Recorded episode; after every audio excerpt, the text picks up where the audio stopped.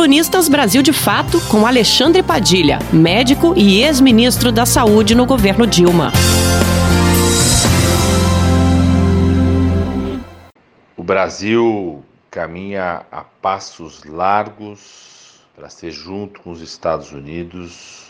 as maiores aberrações no enfrentamento à pandemia da Covid-19.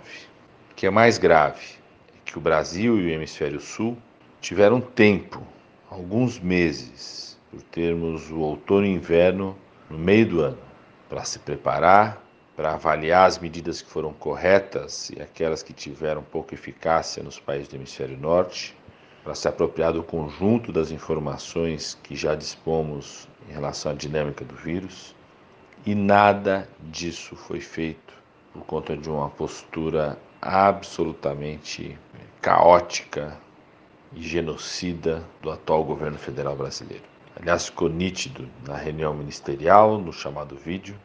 que estão muito poucos preocupados com as mortes, com o sofrimento do povo brasileiro, com a desproteção dos trabalhadores e trabalhadoras da saúde. É quase inimaginável, mas teremos que enfrentar essa pandemia da Covid-19 em ações de resistência passo além dessa resistência foi um dos projetos que conseguimos aprovar essa semana na Câmara dos Deputados. Um projeto de minha autoria, que recebi a partir da demanda do movimento sindical, dos trabalhadores e trabalhadoras da saúde, que garanta uma indenização para os trabalhadores da saúde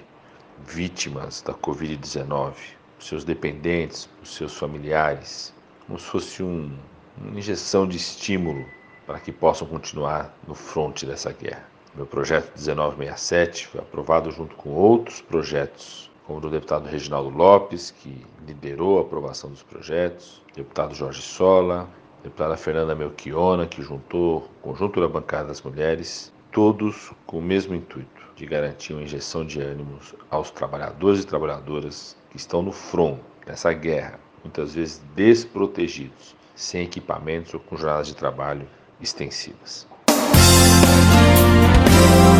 Você ouviu o ex-ministro da Saúde, Alexandre Padilha.